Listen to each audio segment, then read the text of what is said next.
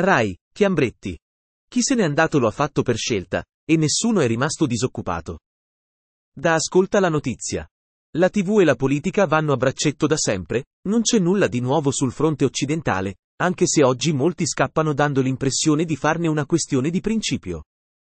Non vanno sulle montagne in Sardegna, si spostano più semplicemente dove hanno mercato per continuare a fare il proprio lavoro.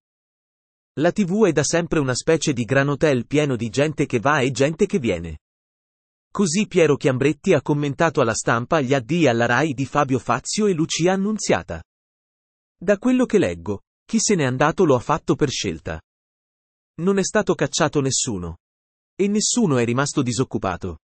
Mi sembra difficile parlare di censure, ha aggiunto.